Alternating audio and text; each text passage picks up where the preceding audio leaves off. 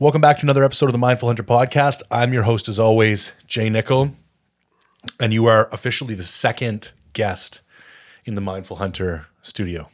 Thanks for having me. I think uh, Spencer is the only other person who's been in here. So, for those of you who don't recognize Simon, you've been on the podcast once before. You're a buddy of mine from the archery range. Although, funnily enough, we have like past history, but we didn't actually cross paths. Yeah. We just have a lot of very mutual friends from a weird music background. Yeah. Yeah. Um, so what we're actually here to talk about today is your first archery buck. But I thought some interesting background and stuff would be would be interesting first. So we've spent the past couple visits restringing your compound bow, Yep. Which is a pretty rewarding experience. For sure. Yeah. Like uh, that was I've I've restrung mine once before. Is that the first one you've restrung? First one I've actually done myself. Yeah. yeah. Yeah. I guess not myself, but with your help. Yeah, I mean close enough. Yeah. Aside from taking it to a shop and having them restring it, right? And we're both of the opinion that the shops are kind of shit Yeah. Mm-hmm. here in Vancouver for the most part. Yeah. As far as hunting goes. Uh, Okay, I, I think that's the perfect that's the perfect qualification because I think they're I think Bormus is like a great recurve shop, and I think just shooting arrows is like a satisfactory archer, like a target shop. But when you don't know hunting, there's just so many things you're not taking into account when you're servicing people's bow mm-hmm. that it's like it's it's pretty shitty. Like I can remember he didn't even I remember getting my like 80 pound bow home and it was like drawing 68 pounds. And he's like, Well, I couldn't draw it back, so I didn't put a weight on it. And I'm like, Well, you have a draw board. Put your scale on your draw board. You know what I mean? And he's like, Oh, I, I don't believe in paper tuning. And it's like, Well, because you don't have to shoot a fucking broadhead. Yeah. I wouldn't believe in paper tuning either if all I ever shot was field points. What would be the point? Waste of time. Yeah. Totally. Um, so it was pretty rewarding to to restring the compound bow. I kind of have this like little dream of starting a hunting archery shop. Yeah. It'd be, Vancouver. It, would- it would definitely fill a niche. I think so. Yeah. I think so. Apparently, that one in Kelowna is pretty decent. Yeah. I think it's called Hardcore Archery. Borman has definitely come a step up since Have they've they? Got, since they've got Nathan. He's definitely Okay. brought them into into the new the new millennium or whatever, you know. But- Right. Yeah, but before it was definitely uh, it was a struggle there. I've never. I've only went there once, and it was some. It was a. It was a woman. Uh, yeah, yeah, I can't remember what her name is. She's an interesting character, man. Yeah. She's pretty full on. yeah.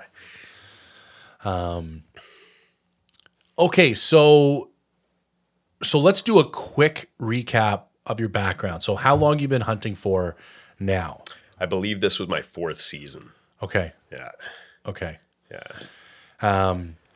And this is your first archery buck. yes, sir. Okay, well let's let's get it on the table. Let's hear the fucking story.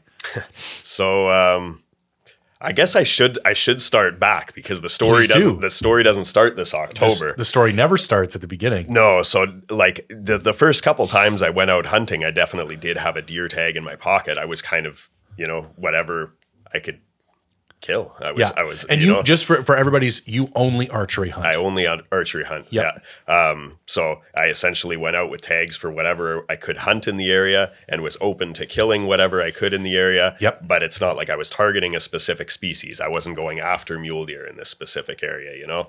So I, I killed a couple bears my first uh, my first three years. I managed to kill bears, but no no deer. Um, my third year I did um, go out specifically for mule deer with another guy. It wasn't, you know, to fill my own tag. I had a tag. Uh, we were out for like the eighth and the ninth, I guess. Uh, I think we went out there the night of the 8th of September, so the end of archery season, right? Okay. Um, so I hunted the morning of the 9th. I I did stumble into a group of deer. Um, I just kind of went for a poke around at first light, and uh, I heard a stick snap. I was just still hunting through the the, the valley bottom, basically. I heard a stick snap. Look up, and there's a doe like 30 yards from me. Um, she's kind of watching me, but she's not spooked at all yet. So I just watched her, let her go back about her business.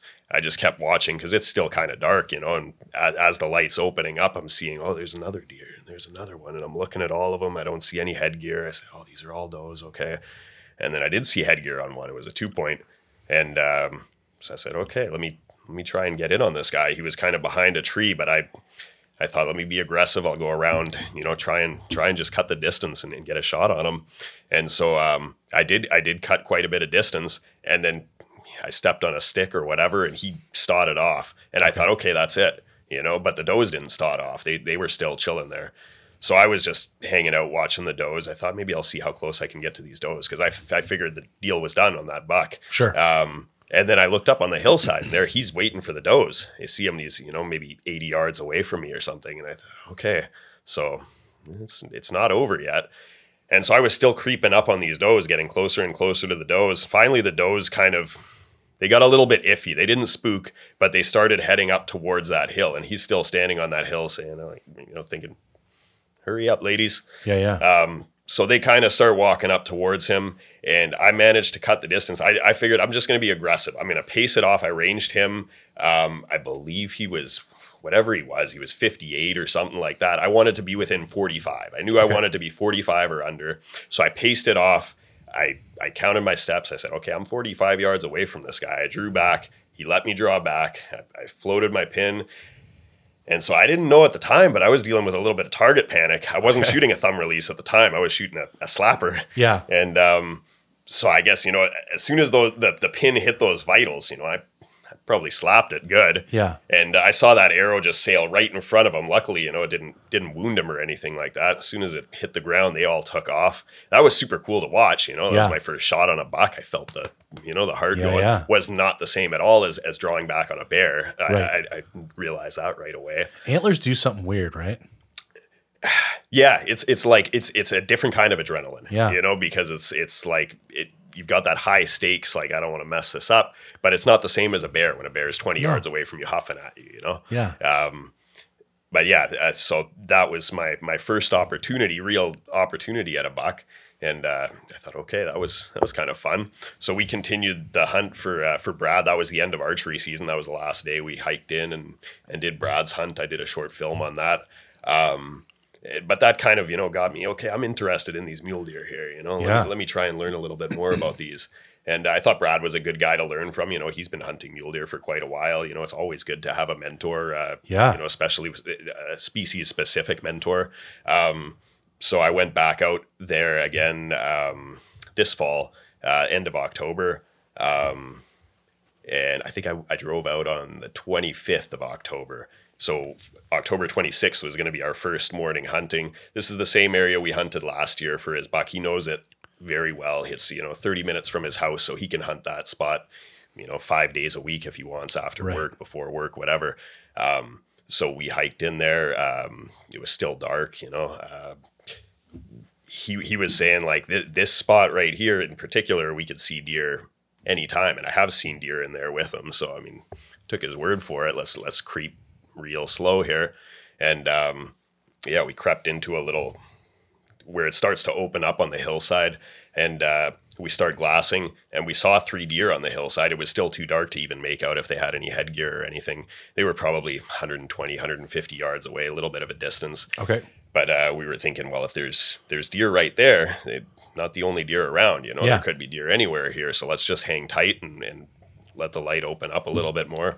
And so as the light starts opening up, we realize there's a buck 40 yards from us. You know, and he's just standing there.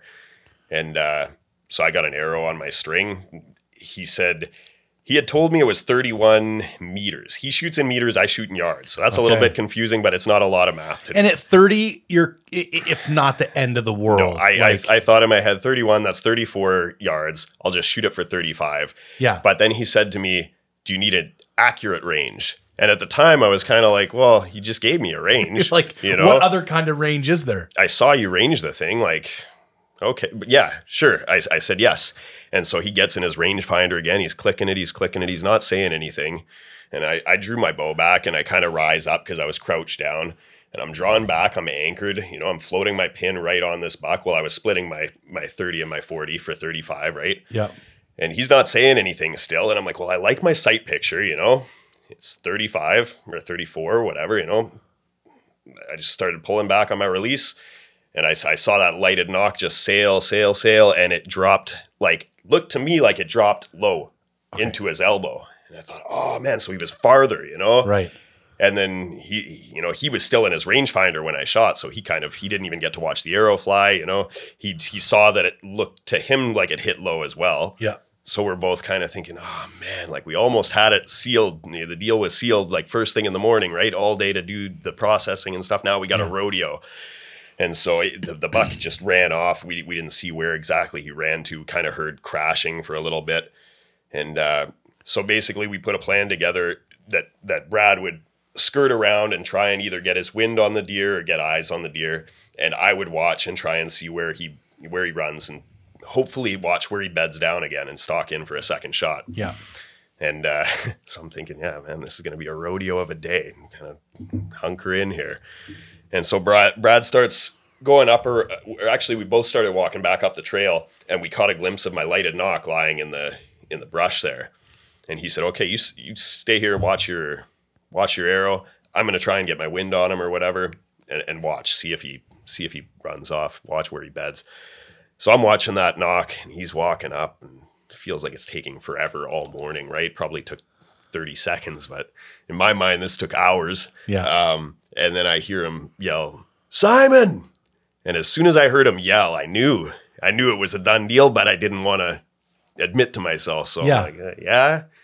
He's like, come get your fucking buck.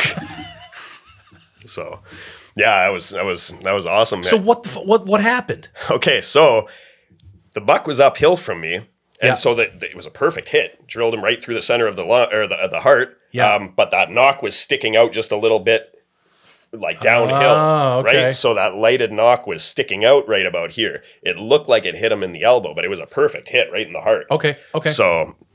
It, it just kind of fooled us for a minute there. That- that's that's the fun of bow hunting, though. You know, I yeah. That's crazy. yeah, yeah. So I mean, it, it was cool too because um, I I started walking up towards my buck and and walked up to my buck. You know, checked out my buck for the first time and got to take that in and everything. And he, I didn't realize he was filming all of that. So like, you Okay. know.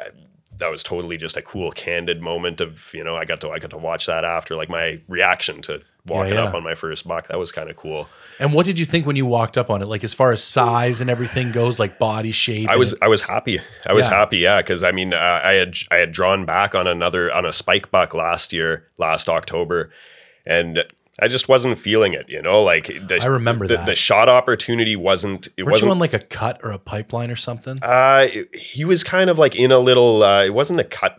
It was like almost a little swampy area with Okay. with really tall grass, and he the grass was basically up to his up to his necks. You know, so I could have shot him right in the throat. I had a visible shot of it of his throat. I didn't want to take that shot. no. Um, I couldn't see exactly what angle his body was, so I was like, I could just you know drill him like he's frontal, but I don't know exactly. He could be sideways, you know. Yeah. Um, and also he's just a spike, you know. I was kind of thinking Yeah. like, eh, this. I don't need the meat that bad, right? Yeah. Like, I mean, I'm hunting for meat, but I'm not going to starve if I don't get it, right? Yeah. So I would like to take at least a buck that's you know had a season or two under his belt, right? So this is a two and a half, three and a half year old deer. I'm you know I'm not an expert on aging, but you know it was a decent little buck. You know, Yep. He had a huge neck on him. He was already nice and swole up for the for the rut. And he was uh, actually this was the coolest part of the story. Um, Brad had sent me a picture probably two weeks before, and he said this buck's 11 yards from me. Could could you hit this guy with your bow? And I was like, man, that's a decent little buck, you know, like I, I would love for a buck like that to stand still for me for a shot. And um, he took a little video of that buck too, like a 30 second video, because you couldn't really tell in the picture. You could just kind of see, you know, he had a decent little frame on him. Um, but I went through that video frame by frame, and that was actually the buck I shot. So that was kind of cool. Wow. Everything Cool comes little- full circle. Yeah, exactly. Yeah, I mean that's that buck was just hanging out there in that burn, and Yeah. Yeah, It was funny. I was listening to a podcast the other day, a meat eater podcast, and I don't know it doesn't have anything to do with mule deer, but apparently a Coues doe lives in an 800 meter circle. Wow. Her whole life. that's incredible. That's crazy. like less than a kilometer. yeah, And the bucks go further, but because the bucks are so driven by doe behavior when it comes to the rut, because, and I've done enough Coues hunting that I, I concur with their assessment that when you see a Coues buck, you're going to keep seeing him in the same spot over and over and over again. Right. Unless something crazy happens. yeah, Um,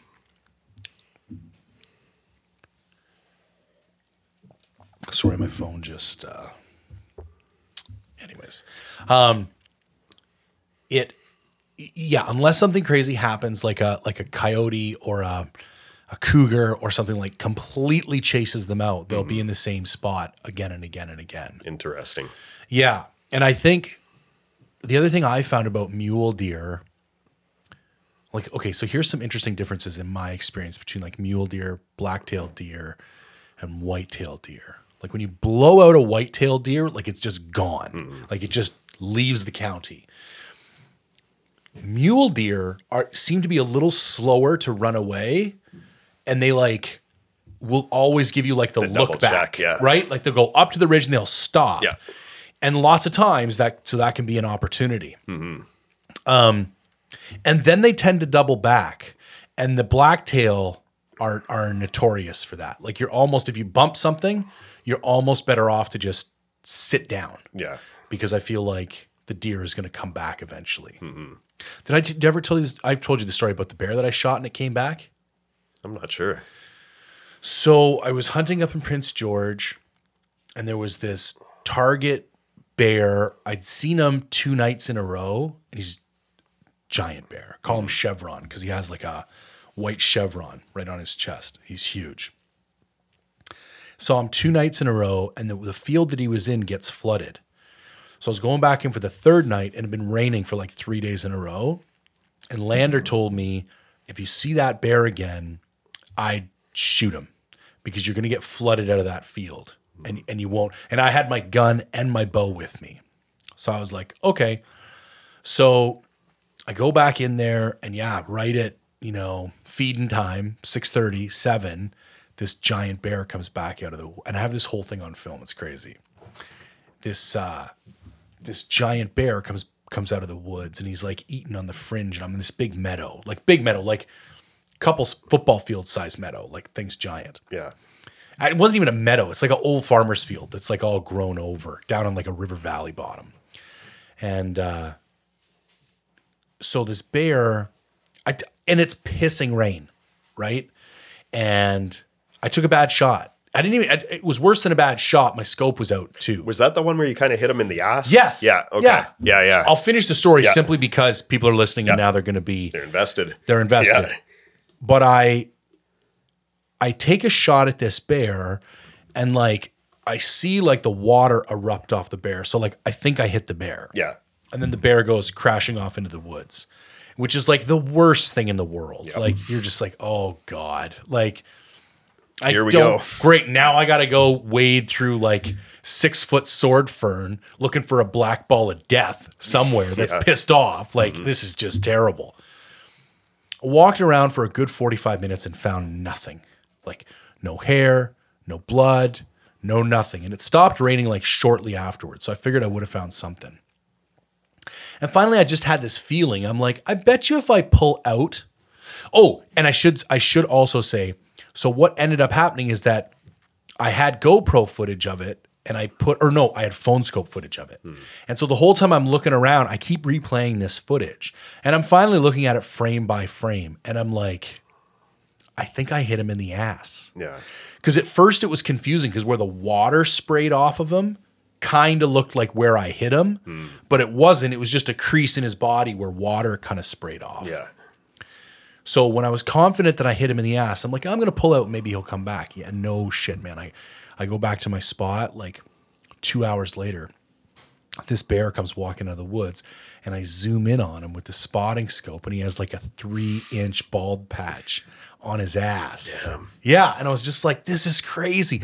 And it was one of those things that's like wrecking your hunt. Like I can't believe like I shouldn't have taken the shot. Like it was a bad shot.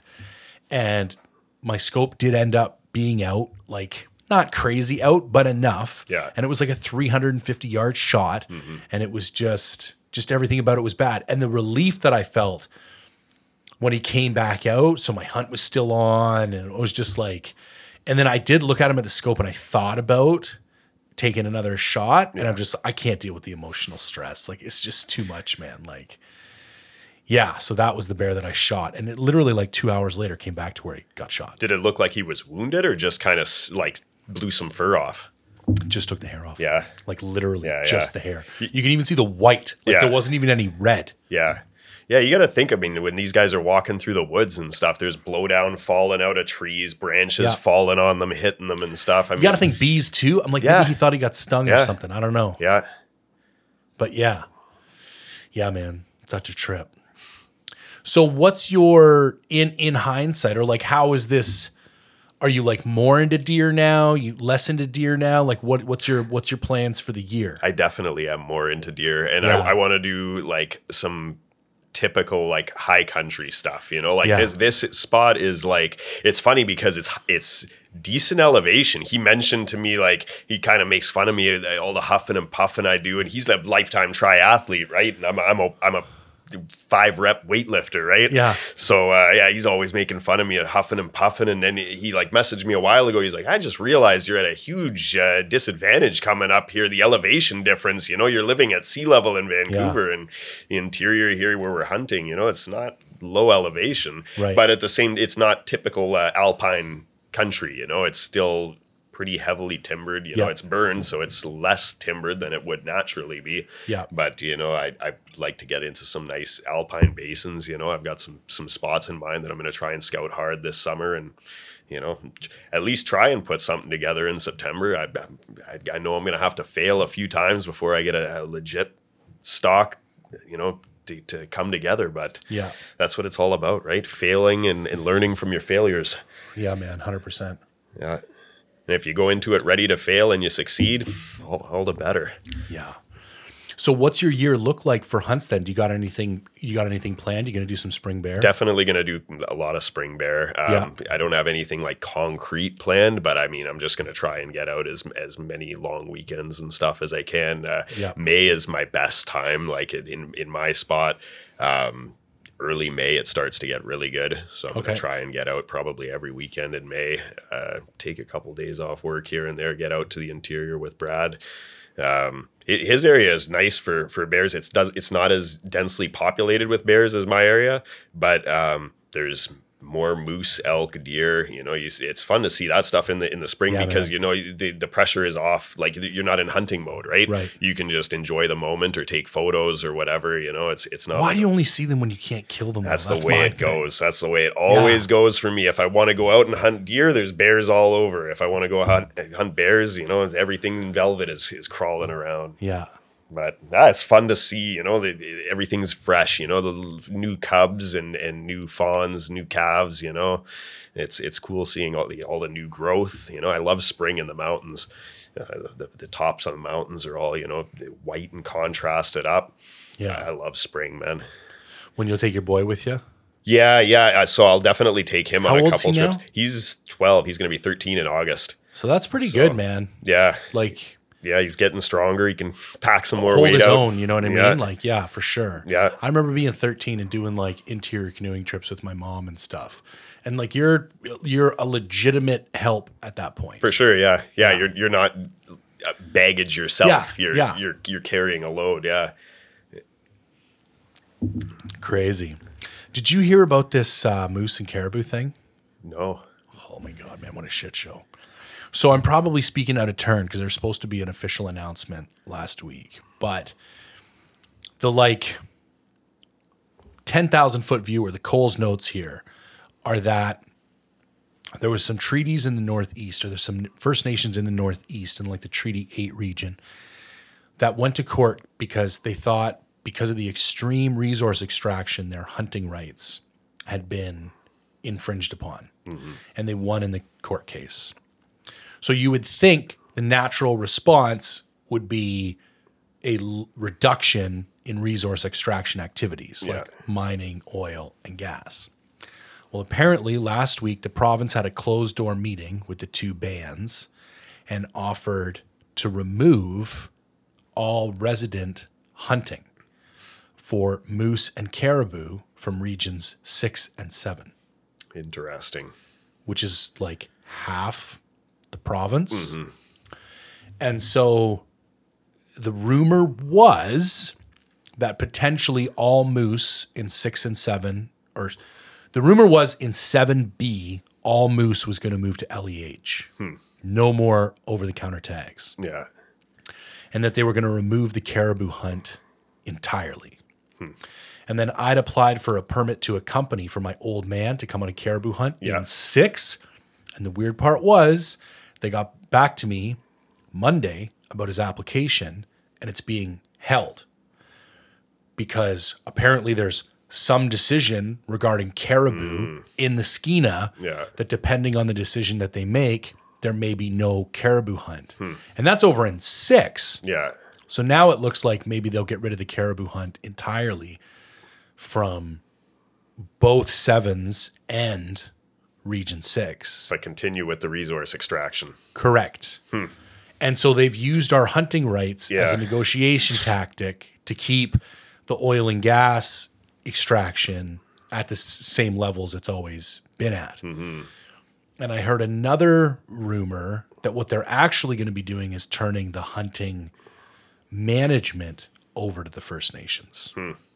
Which, coming from a background in forestry, is is actually easier to believe than you would think because they do it with forestry all the time. Yeah. Like there's crown land that typically the province would manage, like BCTS, British Columbia Timber Sales, would be the stewards of that particular land and they would decide, you know, what's getting logged. And they're, they're limited by annual cuts that are kind of like handed down by the province. But they're the ones who are in charge of like selling it and keeping the funds and the money goes back into the province. But there's lots of areas in British Columbia where those logging rights on on public land have been given to the First Nation bands in that area. And then the First Nations are the ones who manage those logging rights Yeah. and decide how much gets cut and who cuts it and if it goes up for sale and they keep all the money from it and they're also responsible to like um, do all the road rehab and all the stuff that a typical licensee would be responsible for but it, it happens all over the place in forestry Yeah. so like them saying this is your land because you have a treaty for it, so you are responsible for managing the hunting rights on this land. I'm like, I remember some. It was actually my taxidermist told me that like two years ago. He was friends with like a big wig in Fish and Game, and he told me that's what was eventually going to happen. And I was like, get the fuck out of here, man and I'm I'm not trying to like I don't want to freak out because who knows it could all just be like horse shit. Mm-hmm. But what tripped me out was right after British Columbia Wildlife Federation came out with this video exposing all this. I get this email about my old man, Yeah. and I'm like, okay, well that's just too weird. Mm-hmm. You know what I mean? Like, so I've talked to the executive director at BC Wildlife Federation, and he's going to come on the podcast, but we want to wait for this notice to come out from the province Yeah. first, because otherwise you're just kind of pissing in the wind. Mm-hmm. Like, who really knows what's happened? You know what I mean? What a time to be alive. There's just shit going on in this fucking country, man. Like, Yeah. it's just wild. Yeah. Makes you want to flee to the mountains. A hundred percent, man. Yeah. A hundred percent. When when you do, when you, it's funny because people say that stuff all the time, but then Yeah. like when you actually do like backcountry trips, even just for five days or whatever, you know, it's like you realize how hard it would actually be to, to you know, scrape a living together out there. It's Oh, like yeah. that's a funny thing to say, but Yeah. uh, But you also underestimate how like disassociated how quickly you get disassociated from Oh, everything. for sure. Yeah. I remember my goat hunt last year. I came out and I'd forgot about COVID. yeah, yeah, Like, yeah. Didn't even consider it. Like I What are all literally got to the to the um Meziadin Junction Mm-hmm. outside of Stewart. And I go to get gas, and there's all these signs everywhere. And Yeah. I'm like, what the? F-? I'm like, oh, right. there's a global pandemic. Yeah. Then I hadn't even thought about it being stuck in the woods. Mm-hmm. Yeah, you forget about those hot showers quick enough, I guess. Yeah, man, it's true. it's true. Yeah. You like the backcountry hunting the most too. I do. Yeah, I find that the most rewarding. Yeah. Like, you know, it's nice to go out to Brad's and be able to, you know, yeah, take a hot shower in the morning and go have a few cold beers out of the fridge at the end of the day, but it's different, you know. It's Yeah. it's it's it's rewarding in its own way, but it's like even a backcountry hunt where you don't come back with anything. It's rewarding, you know. Yeah. It's uh the experience in itself. I mean, people go backpacking all the time and they don't hunt, right? Like it's it's a rewarding experience to come out with an animal. That's that's just the icing on the cake. Yeah, man, I'm this. I'm the same way. I think backcountry hunt. Like, I used to be pretty. I don't know if you would call it ethnocentric, like pretty firmly rooted in my belief that like the way I like to hunt is better than the way that everybody else likes to hunt. Mm-hmm. And I've changed my opinion on that. I think all hunts can serve a different purpose. Yeah. Like I think the weekend whitetail tree stand hunt, the after work cruising logging roads, looking for black bear hunts, the 10 day solo mountain sheep hunts, like they're all equal in mm-hmm. their like huntingness, you know? But I think you need to be like, what am I hoping to get out of this hunt? Yep. Like for me, what's the purpose of this hunt? Mm-hmm. You know, like I'm planning this 14 day solo sheep hunt in August. And it's partly like Vision Quest type shit. You know what I'm saying? Like, yes, I'm trying to kill a sheep. And yes, the ultimate goal, like at the top of the list, mm-hmm. is like kill a sheep Yeah. but there's a lot of other stuff that's going into it and a lot of other like mini goals. There's the macro goal and the micro goal. Yeah, Yeah. 100%. Because I've thought about it. Like, there's a couple dudes I was kicking around asking to come with me, and to be, I would probably increase my likelihood of ass sheep getting killed. Yeah. You never really know which one of you is going to be, you know, depending on the situation. But, but when I keep going, what I keep coming back to is the fact that well, that's not what this hunt is. A like, this is I I kind of made this commitment to myself that I was going to have one big solo hunt per year. Yeah. And because I canceled my goat hunt this year, the only other hunt on the calendar that was really possible to turn into a solo hunt was my sheep hunt mm-hmm. because I was supposed to go with Spencer and then Spencer had to work. So it was like, so yeah, I'm probably making it more difficult than I need to, but it's because I have this like other set of goals that I'm trying to achieve. Yeah. Yeah, that's the story of my hunting career, man. Making it more difficult than it has to be, but Yeah. that's everything I do. I, I make everything more difficult than it has to be because I know that's gonna pay off more. You know, I mean, Yeah. that's just almost a universal fact of life. You know, the harder you work for something, the more hard you, the more challenging, the more you challenge yourself. You know, Yeah. just the more, the greater the reward is going to be at the end of the the road. Right? Have you ever hunted outside of BC? Never. Dude, hunting in BC is hard. Yeah, like that- there's this like belief that like we're like the land of plenty and it's like it's not. We have a lot of opportunity. Yes. But it's, yeah, it, it- that's like the opportunity to have a tag in my pocket. Whereas other guys, you know, talk about going out and seeing 15, 20 deer in a day, Yeah. you know, in a basin. Yeah. And it's like, you don't, you might go three, four days here and not see a damn deer. Yeah. You know, it's, yeah. I also think BC is one of these places where it takes a really long time to figure it out. for sure. Yeah. So you're dealing with people with like these generational advantages that like, you know, the Muskwa comes to mind. Like there's my cat's probably about to jump up on you. Hello, sir. This is Percy. um Yeah, like I think about the Muskwa or places like this Yeah. where um it's hard to compete, man. Yeah. Because these guys have been hunting this same area year after year after year. Mm-hmm. And they know exactly where to go. They go in and they get their elk every year. And I don't begrudge these guys, but it's almost like it has made me kind of shift my maybe perspective on what it takes to be a successful hunter mm-hmm. in British Columbia.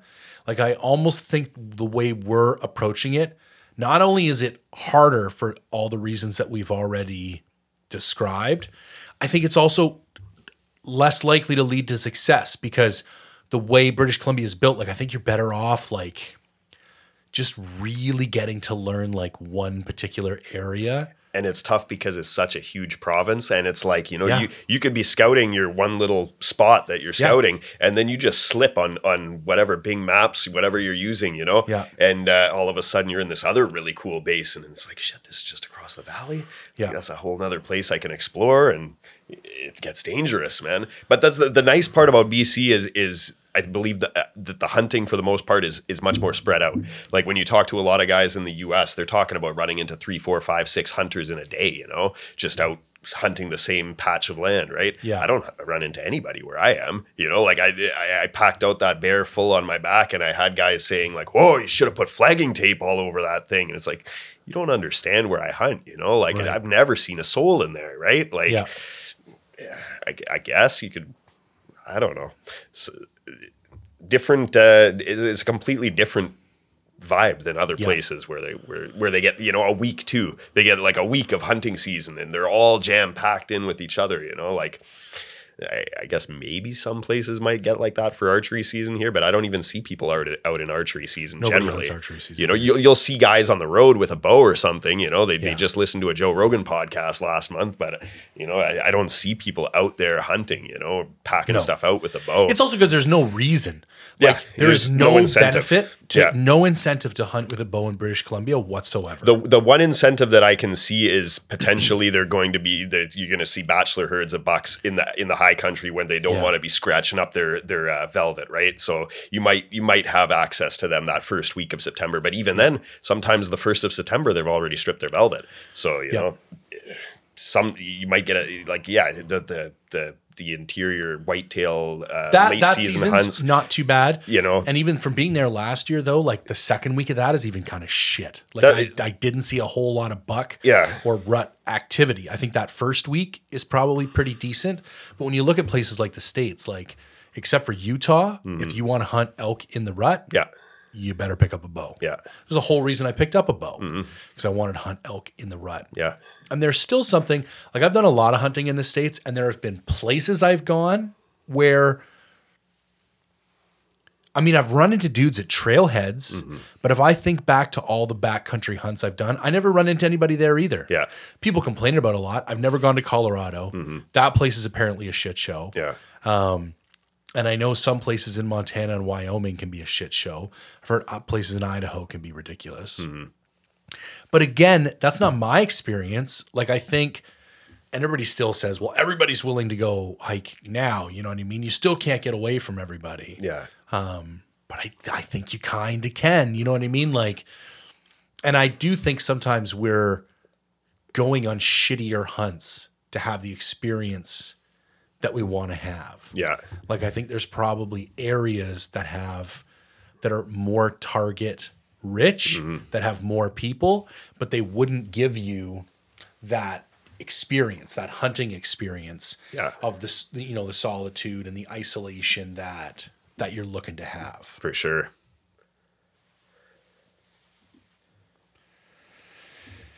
Yeah, man. Too much. So what else is going on?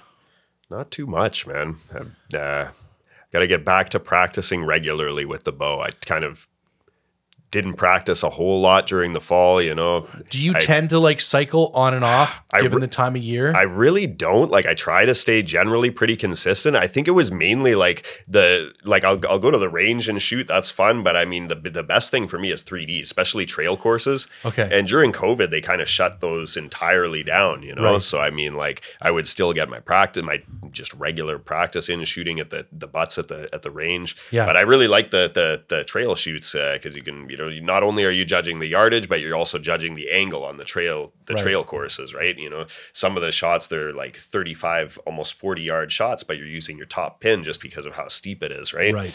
So uh, yeah, it's cool to get that kind of practice in, you know, and it's fun to bring the kid out and you know kind of make a day of it. But uh, yeah, just the shooting at, at at butts at the at the range, you know, I know it's crucial, Yeah. but it's just monotonous, right? It's not super exciting. No, I prefer the trail shoots, and luckily they're they're kind of getting back to 3ds now. There was just a flat field at Burnaby Lake on the weekend, so went to that, and uh, How was the turnout? it was not bad. Yeah. not bad. Yeah, it wasn't as busy as it has been in the past, uh, but I mean, yeah, it was it was pretty decent. It's funny seeing like you know the, the the couple random people here and there wearing mm-hmm. masks and stuff, and it's like I don't know how you shoot, especially traditional archery. You know, I guess you could kind of Well, that would be crazy. yeah.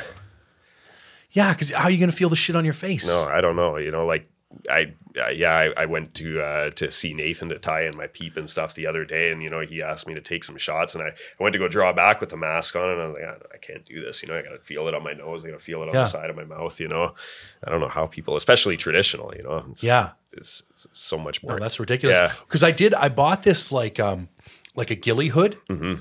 I think it was the First Lite. It might be called a 3D Phantom or something. They had Yeah. the jacket, and uh, do I still have? Did I only buy the hood? I thought I had the jacket too. Must be gone now. I don't know where any of it is. Anyways, I'm trailing off. Um, yeah, but it's like this ghillie hat, so it has all this stuff like hanging off of it. Yeah. and I bring it. I've I have I did bring it when I owned it on like seven or eight hunts in a row, and every time I thought about putting it on, I'm like, I can't wear this thing because like I'm I just I need to feel that like same anchor. Mm-hmm. And I need to feel the light like how how much pressure the Yeah. string is against my lip and like on the tip of my nose. And I was just I'm like okay if it blows a shot opportunity is better to me than having a shot opportunity and then having something like that. Mm-hmm.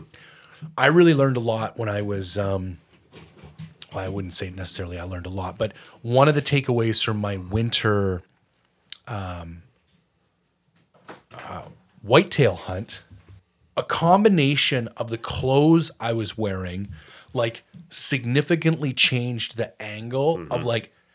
Basically, I think there was so much fabric in this area Yeah, between my shoulder. you from I couldn't the- Mm-hmm. get this, so I was getting close, but like all the geometry had changed. Yeah, restricts your mobility. Yeah, and it was and it was functionally changing like my whole shot sequence. Yeah.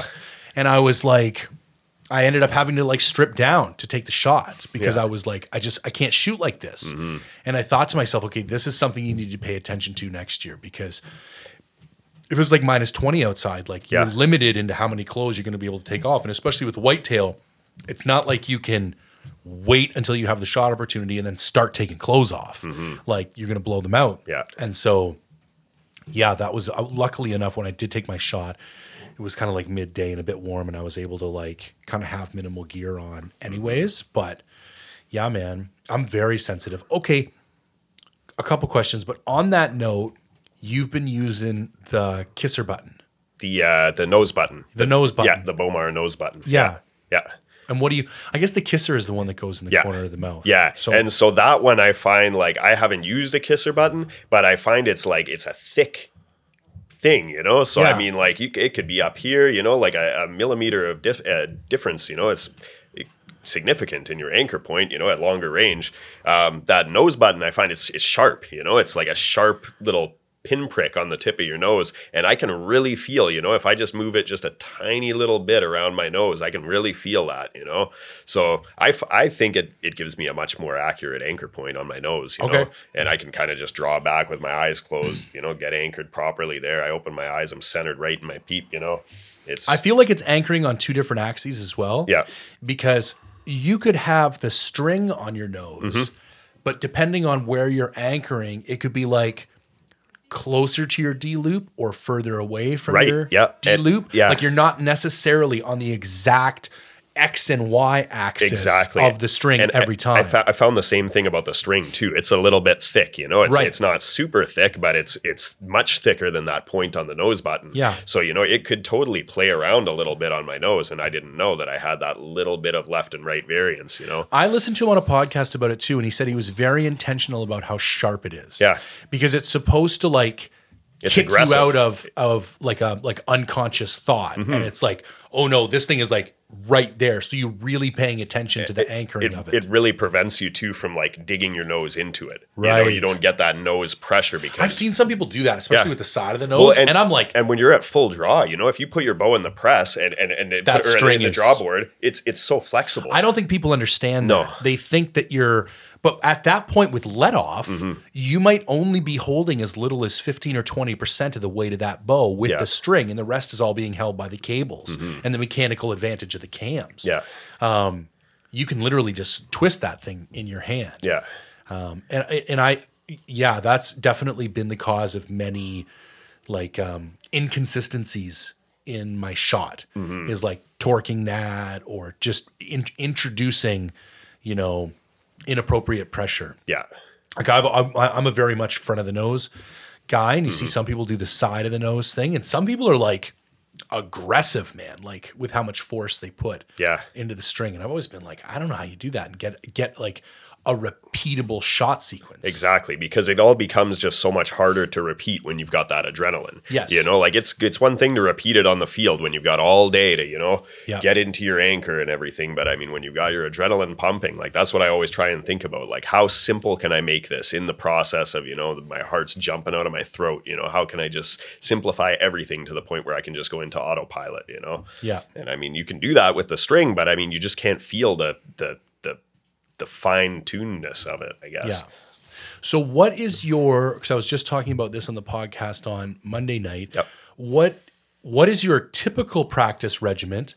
And then when you've been out of the loop for a little while, do you do something differently as you get back into like archery shape? I think the best process for me, at least, uh, when I'm getting back into it, if I've, if I've taken some time off, is um, just go right up to a target for, you know, 100 shots, whatever, you know, like a week straight, 20, 25, 30 shots every morning or whatever, just blank bail with my hinge, you know, just Yeah. get into my anchor, just like I would with my thumb button and just pull, pull, pull, pull, pull, and not focus on rotating, you know, like how you, how some people shoot a hinge, but just pulling, you know, because I mean, the way I, I shoot my thumb button, I just get that, that trigger into the, the meat of my thumb there.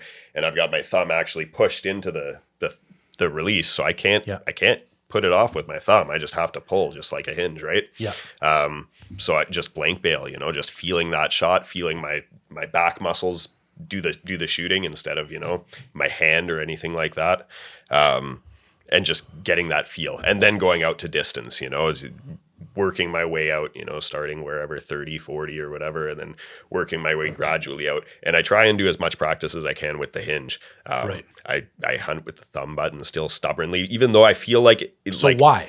so in my mind, I can get it off quicker with the thumb button, but I can't. No.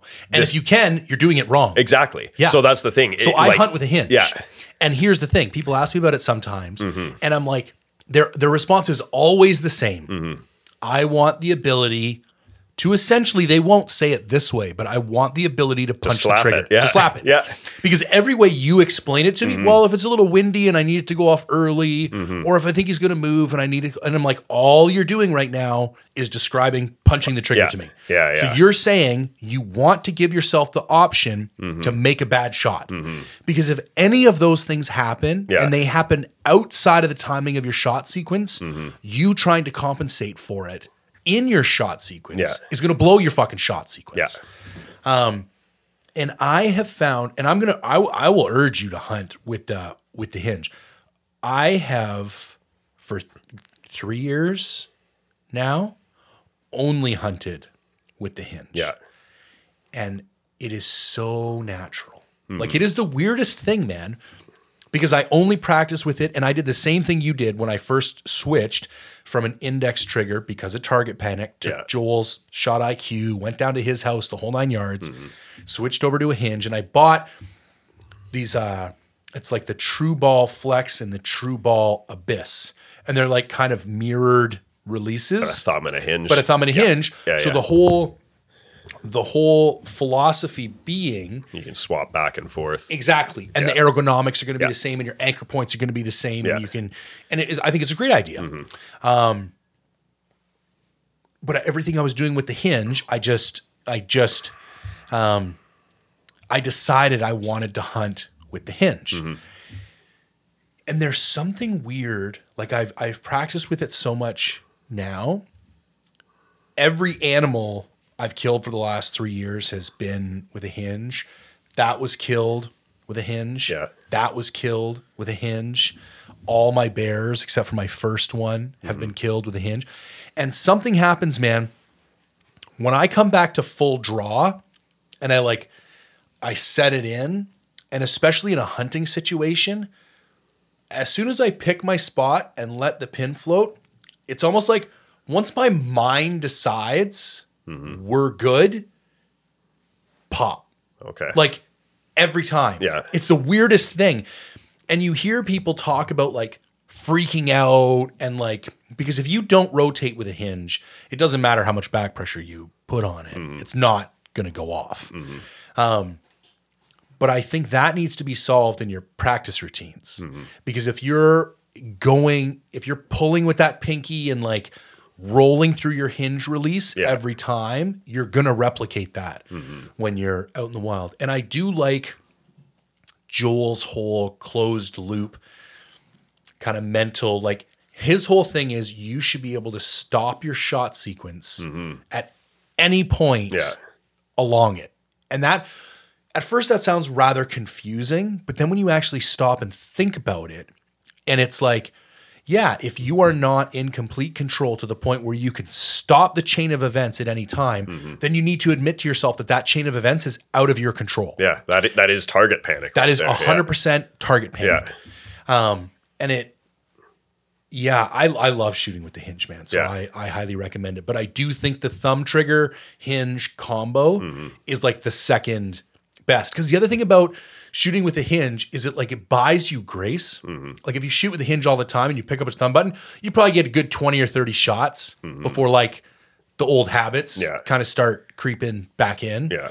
Um, so I think, you know, going out and hunting with a little while, and everybody's got their own thing. I'm not going to call anybody out, but I was just amazed by how confident I Mm-hmm. was hunting with the hinge, and I've never, go, I've never looked back. Yeah, I definitely am way more confident shooting with the hinge. Yeah. So I and I've definitely thought about hunting with it. I, I Yeah. think I am going to make the plunge because I mean, you can't deny better accuracy, right? Well, see, and it's just like with that ghillie face mask. Mm-hmm. What happens is I always have these ideas of things I'm going to do differently Yeah. on a hunt. yeah, yeah, And then as soon as it gets to go time, I'm so nervous to do anything different than Mm-hmm. Yeah. my practice routines that I just I like I'll bring weird things to wear or different things to put on my bow or like and But then if, if you haven't practiced with it, the confidence Yeah. isn't there. Yeah. well he- here's another example. The first couple days I went in the stands for whitetail hunting, I took my stabilizers off Oh shit. because I was thinking, ah, it's short shots. You know, I don't. Uh, I'm in a, cl- a closed quarters. This is going to make it more maneuverable. Mm-hmm. And then I took a couple shots at camp one night without my stabilizers on. Yeah. and I'm like, this is not good. Yeah. And I don't think I was a bad shot. And I think if I practiced like that long enough, Mm-hmm. I would be fine. But it was not. I was not accurate. Yeah. And I think it was just because my setup felt different. I feel like any small change, like in theory, that shouldn't change your tune at all. But I feel like any small change you make, like even if it's not changing the tune of your bow out of a hooter shooter, you know, it might totally change the way you're gripping it or whatever, Yeah. right? And that could change your your tear on paper. And I like a heavy bow. Yeah. Because that was the other thing that I noticed without my stabilizers. Like I shoot a 10 inch front bar, Mm-hmm. an eight inch back bar, and probably have three or four ounces on each. Like I'm probably putting a pound or two on my bow. It's going to make your float a lot slower. It's going to change the slower. Yeah. And that was what I noticed. It was like Yeah. visibly Erratic. shaking in my hand. Yeah. And not that like those nice smooth figure eights. Like Mm-hmm. I, I I'm good with pin float or pin float, and it takes a while to become comfortable Yeah. with that pin float. Um, but it it was a different type of pin float. It wasn't the type of that I felt comfortable with. It was very erratic. Mm-hmm. Yeah, and it's probably ninety percent a mental thing, you know. But bet. but that's that's uh, ninety nine percent of hunting. You know, if you're not there mentally, Yeah. you're not going to kill anything. I'm still shooting with the first bow I ever bought. Yeah, me too. Well, uh, not the first bow. First bow I ever took hunting. Okay. I, I bought like a Craigslist bow before that just Right. to see if I liked it or whatever, right? Yeah. But yeah, first bow I seriously bought for hunting. I Yeah. if it ain't broke, don't fix it, right? Well, and I'm I'm nervous now. Like I've been talking about going down to the bow rack to buy a new bow. Yeah. Part of me is also like, I don't know, man. It kills shit. Yeah. Like I don't know what what else do I need? The do you deer know don't I mean? know any different, right? No, not And, at all. Like, uh, man, you ever see American Sniper? Yeah. the, the rifle he had in that, you know, it's all scuffed up and dinged and stuff. I love that, man. My my all, my bow's got character now. After seasons, got blood on it. It's got dirt on it. You know, I love all that. Does your bow have a name? Ah, no, I think I might have tried to name it once, but it never stuck. My bow's named Death Dealer. Okay, yeah. If, if anything, like, it's a the killing sword machine. from like a comic book, The Killing Machine. Yeah. I like it. I like it. That's a good. That's a good name. yeah, Um. Now you shoot. Are you still shooting recurve? Uh, longbow. Um, Okay. here and there. I kind of took a break for a while. I was having some AC joint issues in my in my right shoulder. Yep. That's cleared up. Knock on wood. Uh, so far, so I should get back to practicing with that. But I just don't like diluting things too much. You know, Right. like if I'm gonna get back into focusing on on compound now and get get back in ship shape. If I had been practicing consistently all fall and everything, it'd be a different story. But I mean, I got I got to put most of my energy into that. So the longbow is kind of just a, a side project. You know, one day I'll kill something with it, but Right. it- it- right now the compound's the priority. And do you think there is any benefit to your compound shooting from the longbow? Definitely distance. Like you start shooting better with the compound further out? No, what I mean is when you're practicing longbow, Mm. is there any indirect benefit to your compound shooting? Right. I definitely did see translation. Okay. um like just the fact you know that like a surprise release with a compound you can feel a surprise release to a certain extent but i mean you always know it's going to go off you know Yeah. with that first surprise release with a traditional bow when it actually slips through your fingers you know and you're just pulling back it's like oh okay like Because it's a much more gradual process too, where it's like it's really hard, man. Even with a hinge or a thumb button, like it's pretty binary. Mm-hmm. Yeah. Mm-hmm. like it's either on or off. And even when they talk about like that's why I had to get away from an index release. Like Joel talks about all the time. You go loop it over and then start pulling, and I'm like, I can't, man. Like as Yeah. Mm-hmm. soon as I feel it, I just pull, pull, pull, then squeeze my finger. Like Yeah. it, like I can't. It just never really worked. or you punch it with your back Yes. just a jerk like that you Correct. know? So- Correct. Yeah. So I mean with the with the with the the longbow, yeah, once I started really feeling that, I said, okay, let me just translate this into what I should be feeling with the hinge, you know. Yeah. Um, so that definitely helped and you know, just focusing on the the spot you want to hit, you know, not the, not the area that you want to hit, but like a spot, you know, picking just a tuft of hair or whatever, you know, or a, a, a- an arrow point hole in the in the 3D target, you know, instead of like I'm going to shoot for generally the middle of the eight, you know, like that's because I in, in uh, with a longbow, you know, if you're not focused on a spot, a spot, a spot, you're going to miss the whole Right. whole thing, right? So that kind of really like that the aim small, miss small mantra. You hear it all the time, but Yeah. I mean, like when once you kind of dial that in, like, oh, okay, aim it at just a hole in the target. You know, I get it. Uh, I remember there was something else from my whitetail hunt this year. It was getting kind of close to dusk the one night, and there was some does kicking around, and I just came to full draw a couple times just mm-hmm. to like feel it out. Yeah. and uh, it was so dark that they were just kind of like blobs, mm-hmm. and Through your peep or like through your eyes too. worse through the peep, yeah. Um, and and like still legal, but by the time you lifted your peep, you're like, this is not ethical. What what size do you shoot again? I think it's just a three sixteen. Yeah. Mm-hmm. Like it's not a it's not a big one, but it fits my housing right. Yeah. But I thought that was an interesting insight you had last week that you specifically shoot a bigger peep to let more light in. Yeah, yeah, it does decrease my accuracy at longer range. Yeah. but exactly at first light, last light, you know, I've I've been there where I'm, you know, it's it's getting dark, and I'm like, okay, well, like I can see with my eyes. Could Yeah. I see through my peep? No, I can't. Yeah. And so, you know, I thought to myself there, well, huh, like, do I want that extra 10 to 20 yards of, of accuracy that I'm going to Yeah. get, or do I want the ability to shoot? I'm out here to kill something. You know, I'm not out here to shoot paper at, at Yeah. you know long range.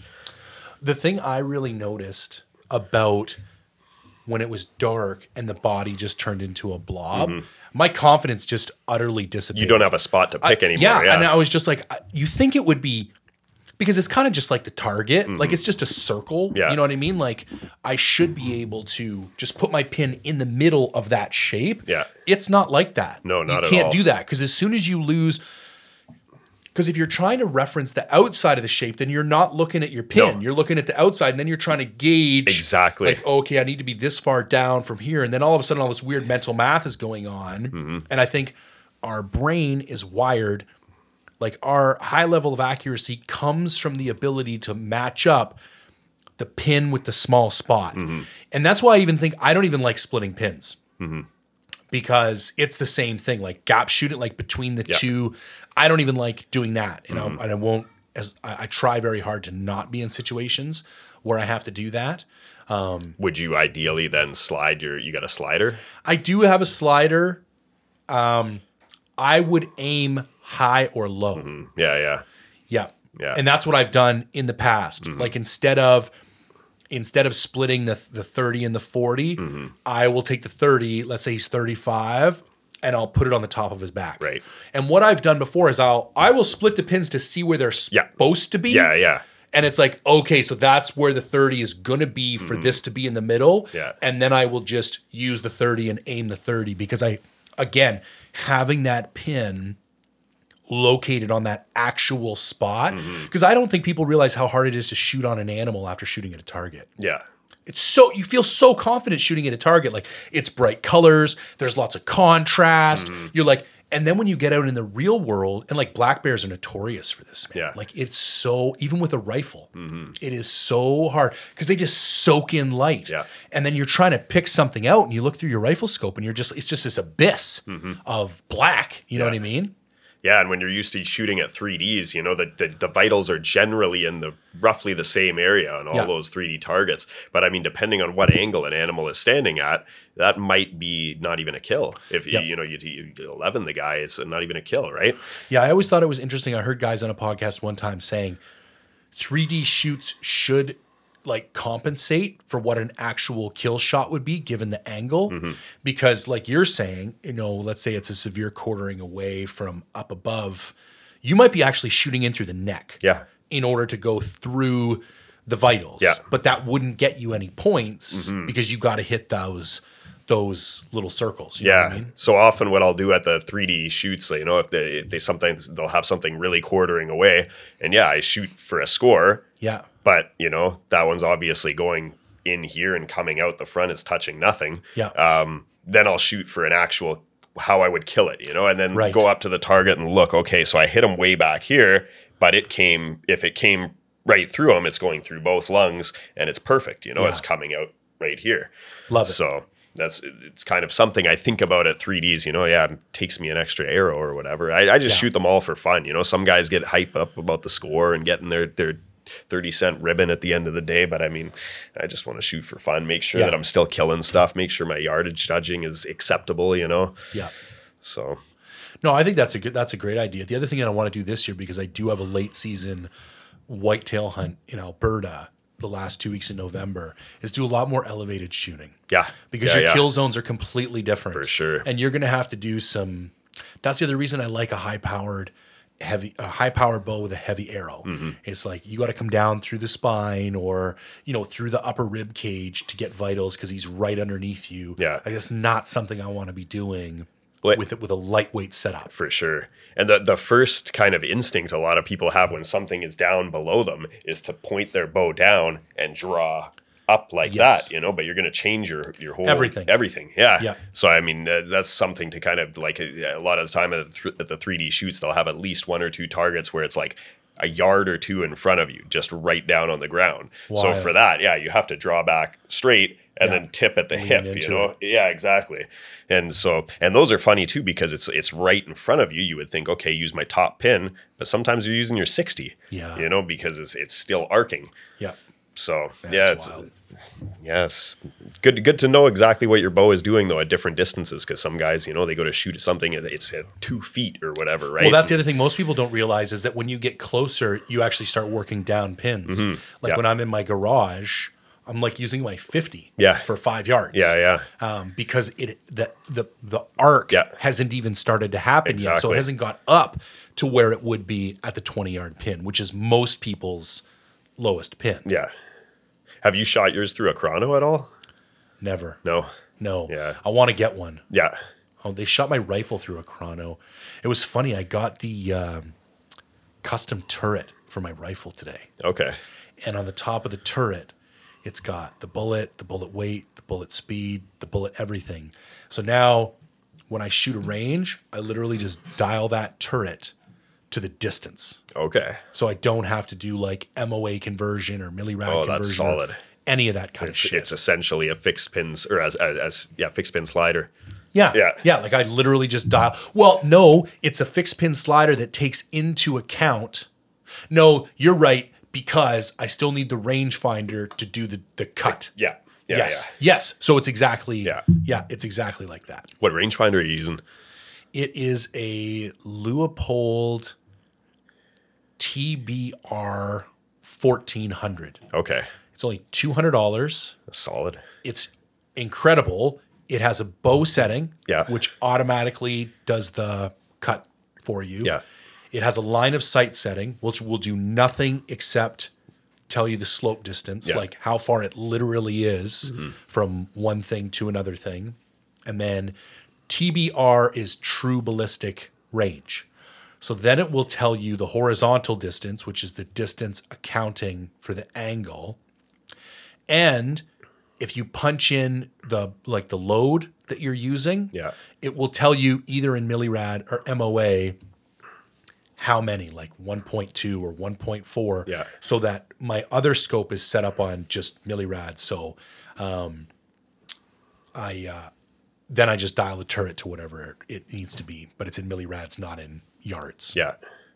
I just realized that's a pain in the ass because I now have one scope that's in yards and MOA, Mm-hmm. and I have another scope that's in meters and millirads, That gets confusing. which eh? is kind of annoying. yeah. But I guess you're only ever going to use one at once. And my thing was, I wanted the second rifle for when I go hunting with my old man and my brother. Yeah. And I kind of always figured I was going to need to pick up a second rangefinder Mm-hmm. because, like, what good is two rifles without two rangefinders? Right. Because you can't Yeah. split up anyway. It's always handy to have a second dude with a Yeah. rangefinder there too. Like whenever my son comes with me now, he's always got a rangefinder just in case, you know. I mean, Sure. if I'm at full draw, you know, he can range something for me. And Yeah. I, last time we were out, he was actually uh, he got a little bit bored, so I, I just told him like st- range that tree or like guess guess how far away it is, Yep. and then range it. You know, practice Isn't your funny yardage how judging. shitty some of your guesses are? Yeah.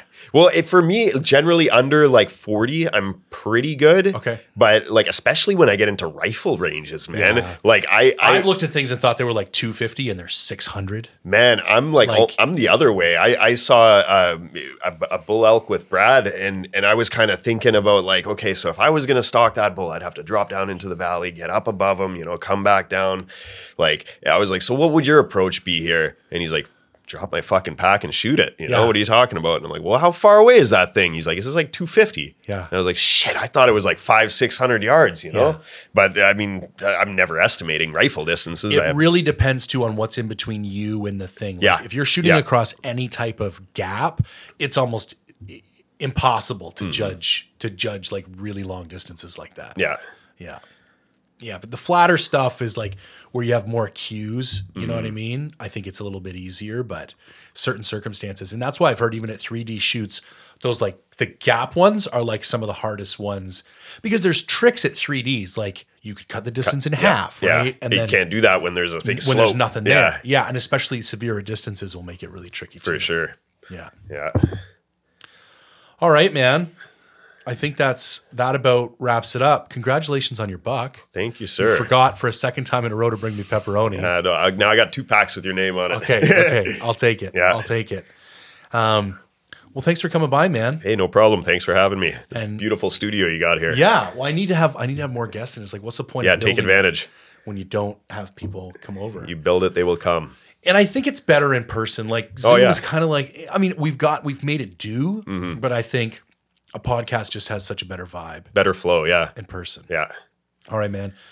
All right, everybody. As usual, if you could take a moment and engage with the podcast, like, comment, share, subscribe, I would greatly appreciate it. And if you want to go to mindfulhunter.com slash shop, pick yourself up a t-shirt, a hat, whatever. It helps everything I do here at the Mindful Hunter. And as always, thanks for tuning in.